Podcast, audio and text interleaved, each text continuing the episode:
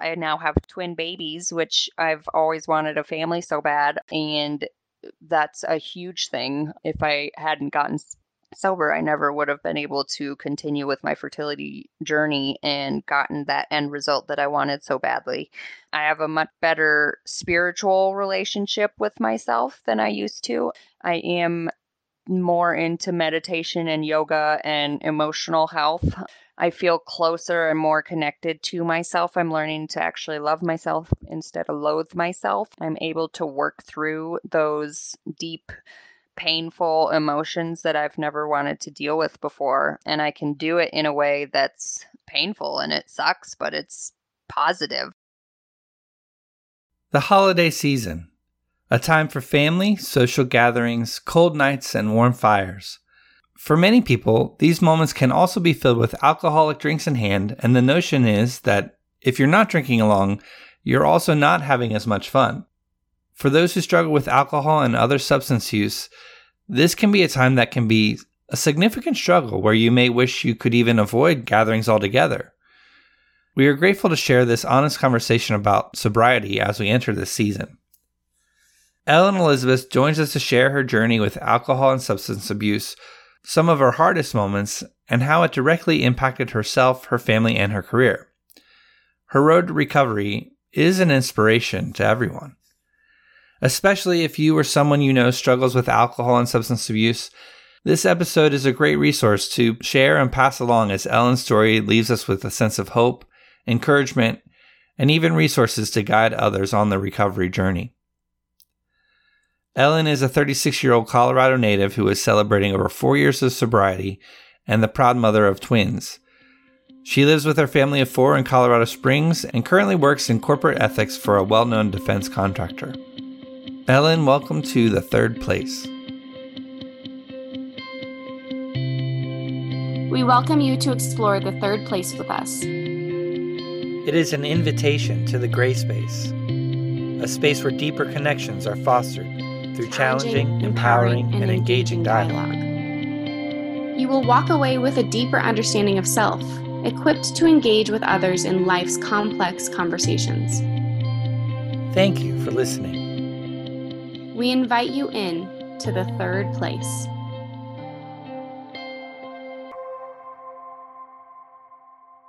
Well, Ellen Elizabeth, welcome to the third place. Thank you. I'm so excited to be here. Thank you so much. Yeah. And I think it's it's so cool that both you and Mary are in Colorado as we speak. Not side to side, but um, like Mary, you've been there your whole life, correct? Yes, I'm a native Colorado Springs, so it's awesome to be with other Coloradians. Our rare rare natives. Yeah. well, we really are honored to have you here because part of your story is about addiction, recovery, and now sober living. Absolutely. Yeah, and you know that's just such a journey. Can you tell us about that journey to get to the place where you are now? Okay. Absolutely. Um it was quite a long journey and it was not only with alcohol but started actually with hard drugs. So I was actually doing that before I even really drank heavily, all because a boyfriend got me into it. And little did I know when we met that he was actually quite the drug addict using all the time. And so he just introduced it to me, and it was so easy to fall into that trap as he was my first love. And I thought that you do whatever you need to do to stay together. so I learned a lot from that relationship, but I definitely had several rock bottoms in that time. But when I quit the drugs, I simply replaced it with alcohol.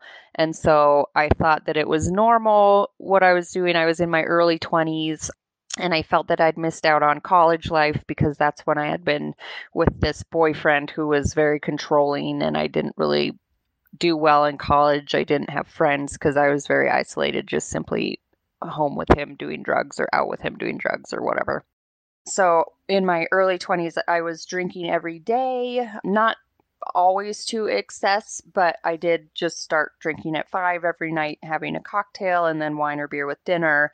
Um, I kind of was brought up in that situation. My parents always had a five o'clock cocktail, but they by no means got wasted every night and continued drinking throughout the night like I usually did. So I became the party girl, always wanted to go out and do things and was always the fun friend that, you know, I, I just had that reputation. Um, it wasn't really getting me in any trouble. I was able to have jobs and, you know, function. And I was always very high functioning, even when I did get to my darkest drinking moments. It got really bad when I started hiding it. Um, I just needed such a high level of alcohol to get to the buzz or drunk that I needed. And I was just embarrassed. I didn't want people to see how much I was actually drinking. So I started hiding it in closets or in cupboards and cabinets around the house um, and just was on such a, a bigger level than my friends around me who would have two or three and be just fine. And I was on my eighth or ninth trying to keep, you know, keep up, so to say. And so when I got married, my husband and I started off as, you know, being able to drink together. And it really got out of hand when we started trying to start a family and we weren't able to. And we weren't able to easily, I'll say. And just the stress of infertility and going through all of that made it worse.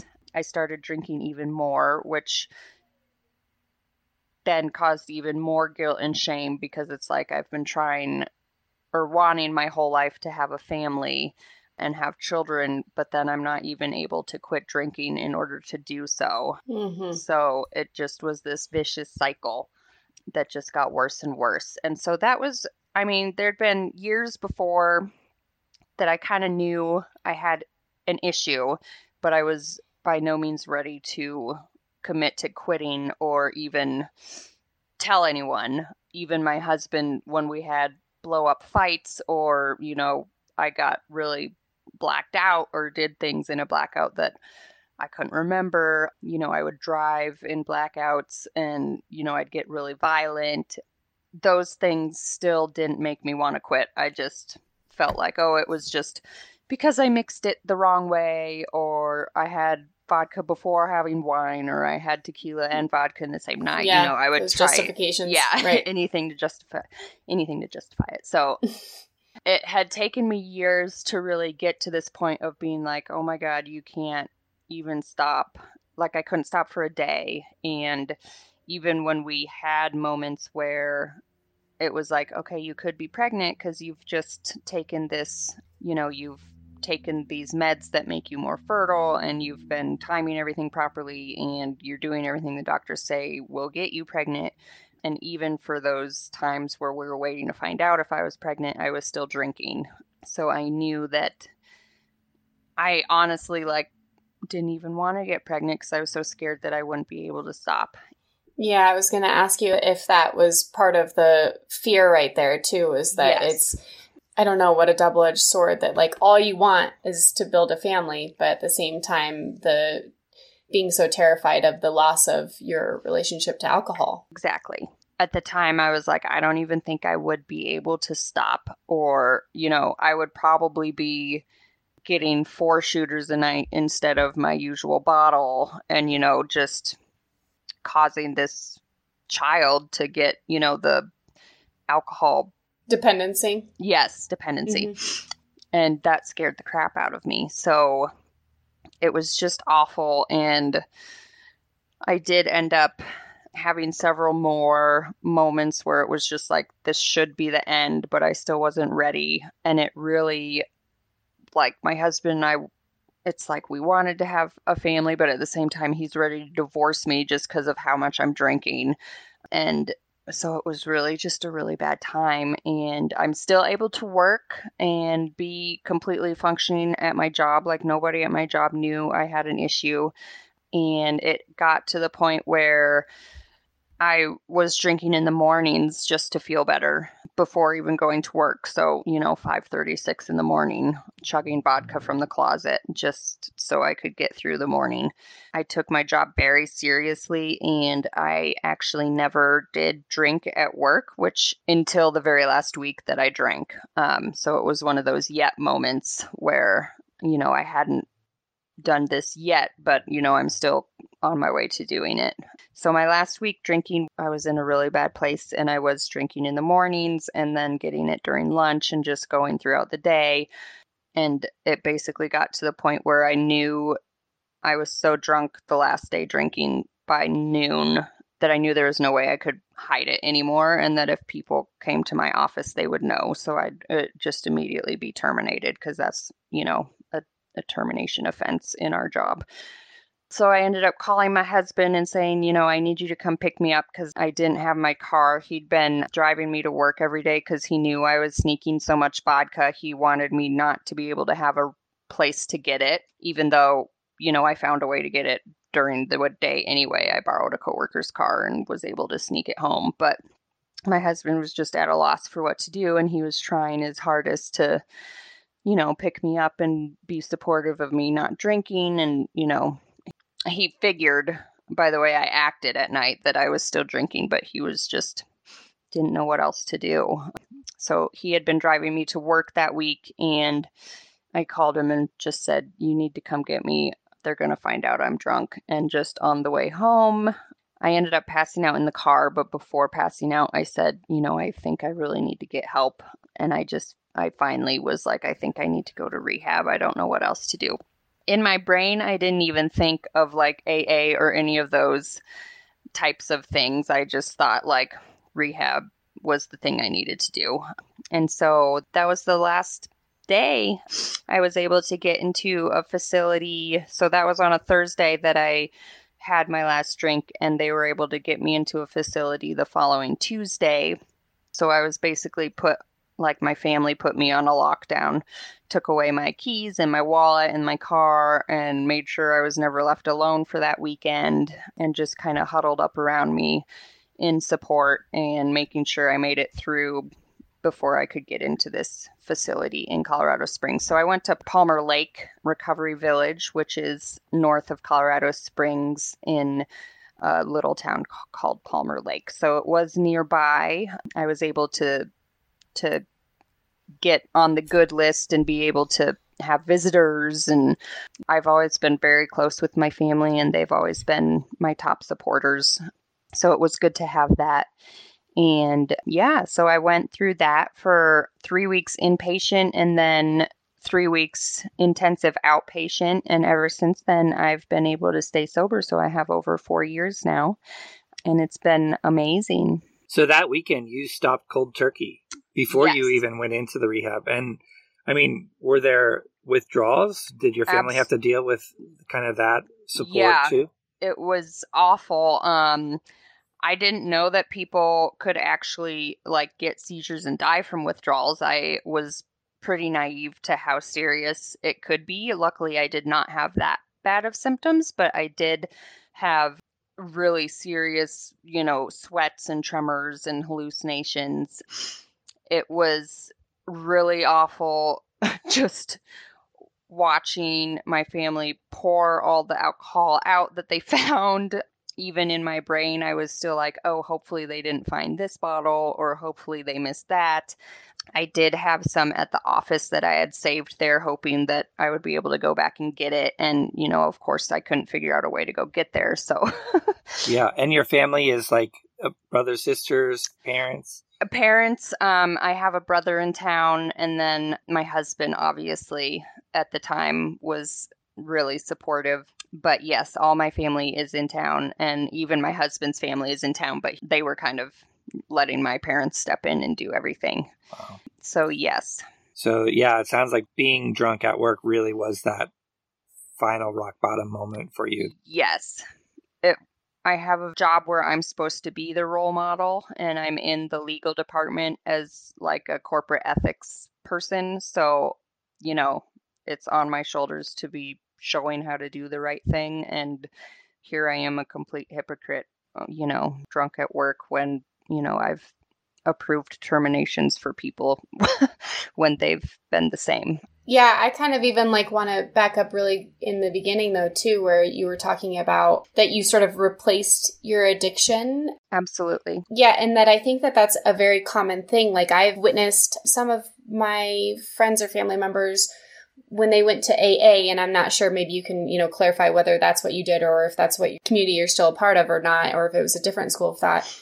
But they picked up smoking. They picked up smoking as a result, smoking tobacco. And I'm, and it's, you know, it sounds like it started with you with more hard drugs and then you sort of replaced, maybe there was a void of, of emotional or self-worth or whatever it was, right? That, yes. or anxiety suppression. I mean, I'd love to hear more like, clearly there was a replacing do you did you in your recovery what type of recovery did you do and in your recovery were you able to identify some of those triggers or emotional needs that weren't being met yes absolutely so i did I even thought about becoming a smoker again when I quit drinking because I was like, what is there for me? Like, I don't have anything. Right. And it is definitely a normal thing to replace anything. But I was able to identify just this deep down self loathing and feeling of worthlessness, even though I'm completely on the outside, you see a successful, happy person. On the inside, I just have these complete feelings of self doubt and hatred towards myself, very codependent, very anxious and depressed. I've always had, you know, some other mental diseases such as depression and anxiety that just drinking made or drugs just made it all go away. Um, and I didn't have to think about that. But then also exacerbated, right? I mean, like the day yes, after exactly. all the hormonal shifts, and then you're just in a cycle of trying to feel right. that self worth. Yes. And then it's a deep feeling of shame and guilt, and it just makes it so much worse. So you're really just hurting yourself more. But in your brain, you're like, I need this to feel better. Mm-hmm. I need this to feel good about myself. And it did. I am very introverted and alcohol made me much more outgoing. So that's been really hard. And now that I am sober, it's been quite a transition figuring out how to be social again. I do still continue to go to Alcoholics Anonymous, and I have lots of online social interactions on like Facebook and Instagram groups and things like that. But AA just always, I mean, there are certain things about AA that I don't necessarily agree with. And there's certain people that take it to a whole different level than I deal with. But I'm very open minded and I don't think that it's the only way that you can live in recovery. But it does work. I think you bring up such a good point, too. And just even in terms of introvert extrovert, you know, our society does seem to be geared more for that extrovert personality. It's something like 70 to 75% of the population is extroverted. So there is kind of this misnomer or belief that if you're sober, you can't have as much fun as other people. And on top of that, you have this introvert versus extrovert kind of conversation in your head. So, you know, what does being social, quote unquote, look like for you now? Are you able to have as much fun? Have you found different ways to have fun that usually is associated with alcohol? It's been really hard. It took years well, I'll say probably two to three years to actually feel good going out to actual drinking parties where most everyone was drinking but me. It's taken honestly if it weren't for my husband who's a very serious like opposite of me, he's the extrovert. He helps me in the social settings, you know, being next to me just aiding the conversation and that helps a lot. But i've even started asking sober friends to go with me to drinking parties just so i at least have somebody there with me that i know is in the same boat because i do still feel like an outcast. It is harder for me once everyone starts getting drunk. I just don't want to be there anymore. I can't relate to their conversations. It's just like that repeated they say the same things over and over and goofy things are funnier and I just don't relate as much. So I do have specific, not like guidelines, but you know, I always bring my own car so I can leave early. I always bring my own drinks so that it looks like I have something and people that don't know I'm sober don't make a huge deal out of it. Like I've been offered drinks and people are just like, don't you just want to sit? Like there's all these new like truly and white claws and all these new drinks that women are like, oh, this is so good. Like, try this. And you know, I'm like, oh, I've never had one because they all came out after I quit drinking and and they don't understand why I don't want to try it. So it's just there's always something that you don't think of that happens that you just need to be ready for. And it's also good to have my friends that know I'm sober, that know I mean, even sometimes they don't know how to act around me. Yeah, isn't that interesting? It's like uh, choosing to not drink in a social environment is uh, the one thing that gets questioned so often. It's like, it's like, why? Oh, you must have a problem, or it must be something, or are you cleansing, or are you pregnant? Exactly. Like, it's like it comes with so much questioning that can, I mean, already if you're sitting and feeling of insecurity and it's already hard for you, you're outside of your comfort zone, you're doing something, then those questions just like add to that experience being potentially awkward or challenging when you just want to immerse and connect. Can we just get beyond that? Yes. And can we just engage, right? Exactly. And it is uh, sometimes I'm, it depends on my mood. Sometimes I'm super sarcastic and I'm like, oh, well, I'd end up, you know, doing cocaine and going to a strip club and like blacking out for the rest of the night and just like seeing what kind of uh, you know people are like oh okay and then sometimes i'm just like at the beginning it was easy because we were still trying to get pregnant and stuff so i was just like you know we're doing fertility medications and i'm not drinking anymore Yeah, and that and that having something specific like that is what takes the weight off. How frustrating is that though? it is it's really frustrating and i just like nobody asks me why i'm not smoking meth anymore like you know it's just like why do you care that i'm not having a beer with you Right. Right. Why can't you take a sip and what like I just I have such compassion for that too and I uh, you know I have one of my sisters she's choosing sober living more, you know, out of choice which I think is really cool. There's this sober curious movement that's happening in the last amazing. couple of years.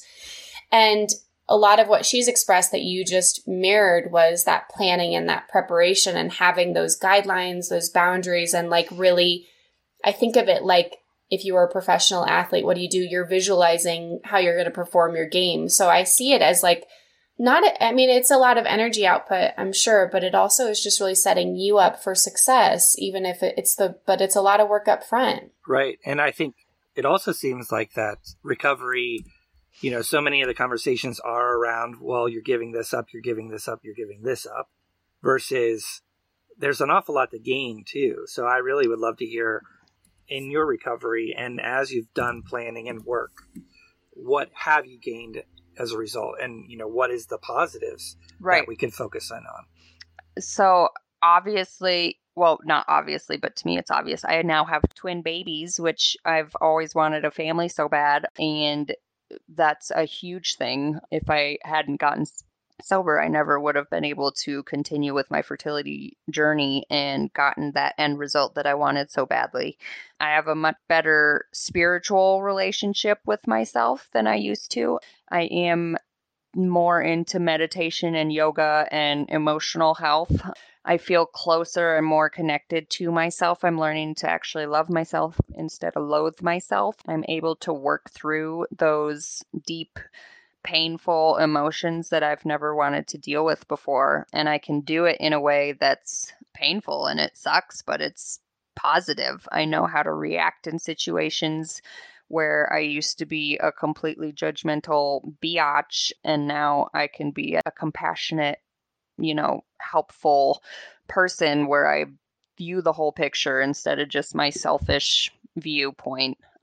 I think it's changed me as a person for the better, and people have seen that change. And, you know, I'm not the one gossiping behind people's backs and being mean and malicious and judgmental anymore. I'm someone that people come to for advice and help and I think it's just changed me as a person as a whole. So beautiful. I love everything that you said. I have the chills currently too, just because, uh, just what courageous work, you know, to feel like the conversation really is all about what you lose by choosing no alcohol, you know, and that what you just expressed and what you gained is far more profound and life giving than losing some social interactions or whatever like being an introvert is not a bad thing right so you get to you get to balance out the extroverts in, in the in the environment but i think that oftentimes we feel like being an introvert is a bad thing and that like i don't know it's just a trippy to me I Um, know it is. so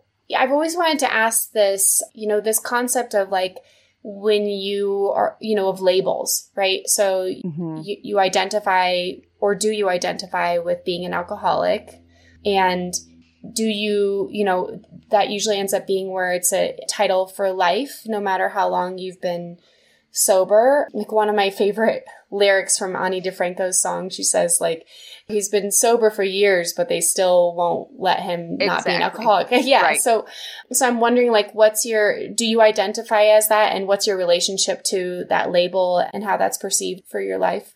Right. I do identify as an alcoholic or an addict. I do struggle with the stigma surrounding the labels. And I feel that so many people are opposed to things like AA, where, you know, you're in the room saying, I'm Ellen, I'm an alcoholic, because they don't feel comfortable with that label. And I think it does keep people in their addiction sometimes. Like they don't want to get sober just because they don't want that term on them. I have started hearing more people say, I'm Ellen and I'm in recovery, which I think is also very strong. It takes away the alcoholic or addict label. And then you're just in this group of people trying to recover from a similar disease. But I have my own blog and website where I've written things about the stigma now that you are a sober person and the stigma around the labels of alcoholism and everything. And it is something I find very interesting. I do think our society has this stereotype that alcoholics are these like drunk homeless people falling over in the middle of the street. And it's obviously there's people from every realm of the world, you know, high functioning CEOs of million dollar companies could be an alcoholic. And then you do have the people that are currently homeless. So it's all spectrums. Yeah, and I mean, I just read the other day about something called the gray area, which was the first time that I read about it, where you can be highly functioning, but you are kind of pushing into that line where you crave maybe the drink, or you could have that drink in the morning, but it's not ever something to get you drunk, but it's like you are starting to get to that maybe slight version of dependence. Exactly. With that, even you you just said how do you feel like it is a truly a disease? Is it better to try to move away from that language or towards that language that no one is safe because it is such an addictive property to alcohol? Right. I myself truly believe it's a disease. I think it's something that it's similar to having like I compare it to having cancer. Like you are unable to control it. It's not something that you can just say, oh, I'm not going to drink today. Like there truly is a disease aspect where like all you want to do is stop and you are unable to because of the way your brain is made and because of the level of dependency you have on it. And I truly believe there's, you know, cultural reasons that could lead to it. There's genetic reasons that could lead to it. You know, as a society, we glamorize alcohol so much that it's just like, normal and it's in every grocery store now next to every restaurant at every restaurant there's bars you know it's just what people do and people just think it's completely normal i mean i don't know anyone that has one glass of wine you know and i'm in the wrong social circle i don't but i know don't know anyone that has one glass of wine every night and that's it like it's mm-hmm. two or three or they're not drinking during the week, but they completely go crazy over the weekend. So when you hear that, like for a woman, the healthy amount is, you know, five to eight ounces a day, when I would read that, I was like, oh my God. Like, of wine, right? yeah, exactly. Of, not of, not yeah, of, tequila. not of like hard spirits.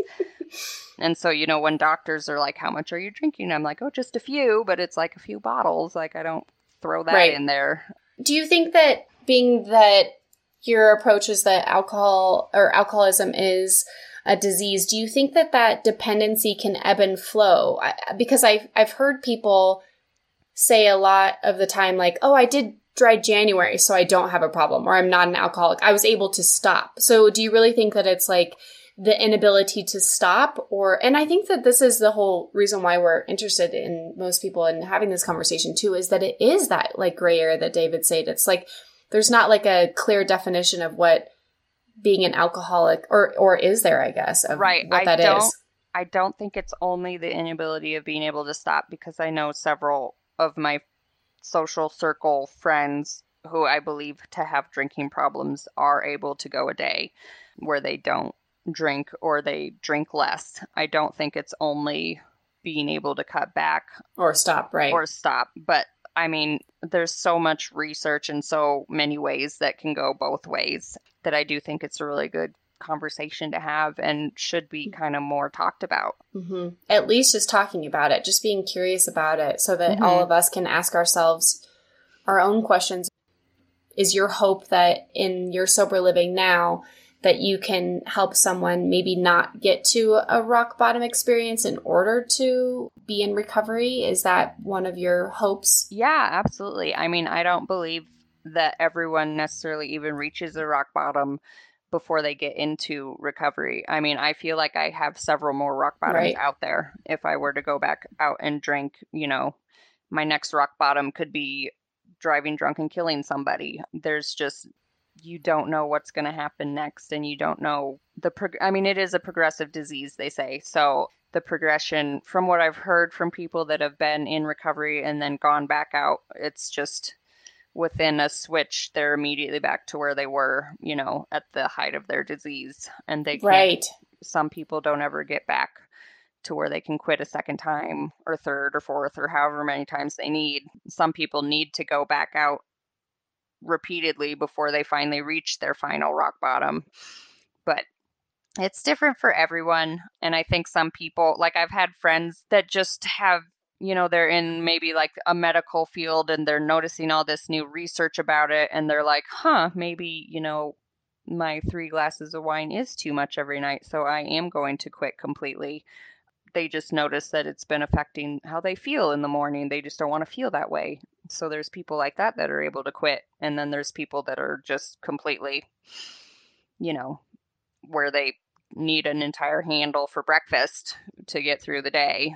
Yeah, I mean, it definitely, hearing you describe all of that, it does feel like that disease component where it's constantly something to struggle with. And there's lots of ways the disease can show up constantly throughout an entire week through different stages through abuse of the weekend. Well, this is prior to COVID and, and all of that. Like we've seen just how people have had a lot more alcohol consumption during that time. There was a lot Mhm. more there was less social gatherings, ironically, but more drinking as a result, right? And so that was an interesting thing. But you know, when you were talking about the person at the party asking you, "Hey, do you want to drink?" You know, obviously, probably very casual. I remember asking someone at a very similar situation that prior to the pandemic, and he goes, "No, no, no, I, I'm an alcoholic. I'm in recovery," or I don't remember it, the exact language, but can you speak to me in that moment? Like, I was like, oh, oh, yeah, sorry. But then it immediately became awkward for me, which, you know, this person was someone I really enjoy spending time with, and I didn't want to come off as awkward. What Right. what advice do you give to that person? How is a good way to respond in that kind of social setting where we still engage with that person? Right. So for me, I've been in similar situations where you can just immediately feel like awkward and you don't know how to go. But, you know, the more questions you, for me personally, it may be different for someone else, but I want you to ask about, you know, oh, it's so awesome that, you know, what what are you drinking now? Like, can I get you a seltzer water or can I get you, do you want to meet for coffee sometime and we can, you know, get to know each other better that way? You know, how can I help you in this situation? Or, you know, for me, I'm very open book. I don't care if you ask me about my story whatsoever. Some people may be more uncomfortable with that, but just trying to get them to know them on their level. So, I mean, you don't have to apologize. You don't have to say, "Oh, I'm sorry." Like you didn't know. You have no idea that I'm in recovery. It's nothing to feel bad about, you know, asking, you know, do you want to drink because it is so normal for everyone to just have drinks. So, in my opinion, like don't feel bad about asking questions or you know don't feel like you have to apologize some people if they want to talk about it they will basically i've noticed that there's more people in recovery than you would think. Even just a few weeks ago, I was getting my phone fixed at AT&T or something and someone was talking and just the words they were saying I could kind of tell uh, that we had some similarities and I was like, "Oh, well, I've been sober for 4 years." And it just opened this whole conversation where they're like, "Oh, that's awesome. You know, I've been 60 days or whatever." There's little things where for me I notice more now that I'm in recovery and I'm able to kind of you know feed off that person and and get to know them better through conversation. But I mean, someone else could have a completely different story. So I don't remember exactly what I said, but I would hope that I was said, "Oh, that's yeah, cool," exactly. and then move on. and that's totally fine too. Like we just want to hear that we're, you know, not like a black sheep. We want to hear that we're included and normal, so to speak. Mm-hmm. Mm-hmm. As we sort of wrap, like, what are some of the most important resources, little resources, you know, that you have maybe internal resources around you and big resources that help you choose sobriety every day and that could potentially help someone listening also get that support that they need. Yeah, I think for me personally, having a support team around me is really helpful. People can do it alone, but it's much more difficult to stay um, sober if they don't have support. Also, if you're struggling, like one of the hardest things to do is just ask for help. And that's one of the most important steps. Um, like I said in my story, it was years of me kind of figuring I had an issue, but not talking about it. And then it really reached that point where finally, when I said, I think I need help, you know, that's all my husband needed to call my parents and say, we need to get her somewhere. Like, this is what we need to do.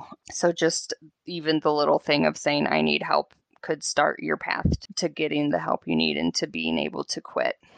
Um, another sort of lighter question that I think is fun because I've found I think sometimes people are like you just are craving beverages mm-hmm. too, right? It's like it's a, it's there's something to be said about like just having something in your hand or like an, appreciating or enjoying any type of beverage throughout the day or, or in social environments. What beverages do you choose? What are your favorite beverages that you drink throughout the day? I am all about mocktails when it's like evening time. I have special, like they call it shrubs that you can add to like seltzer yeah. water or tonic water that's like a certain flavor.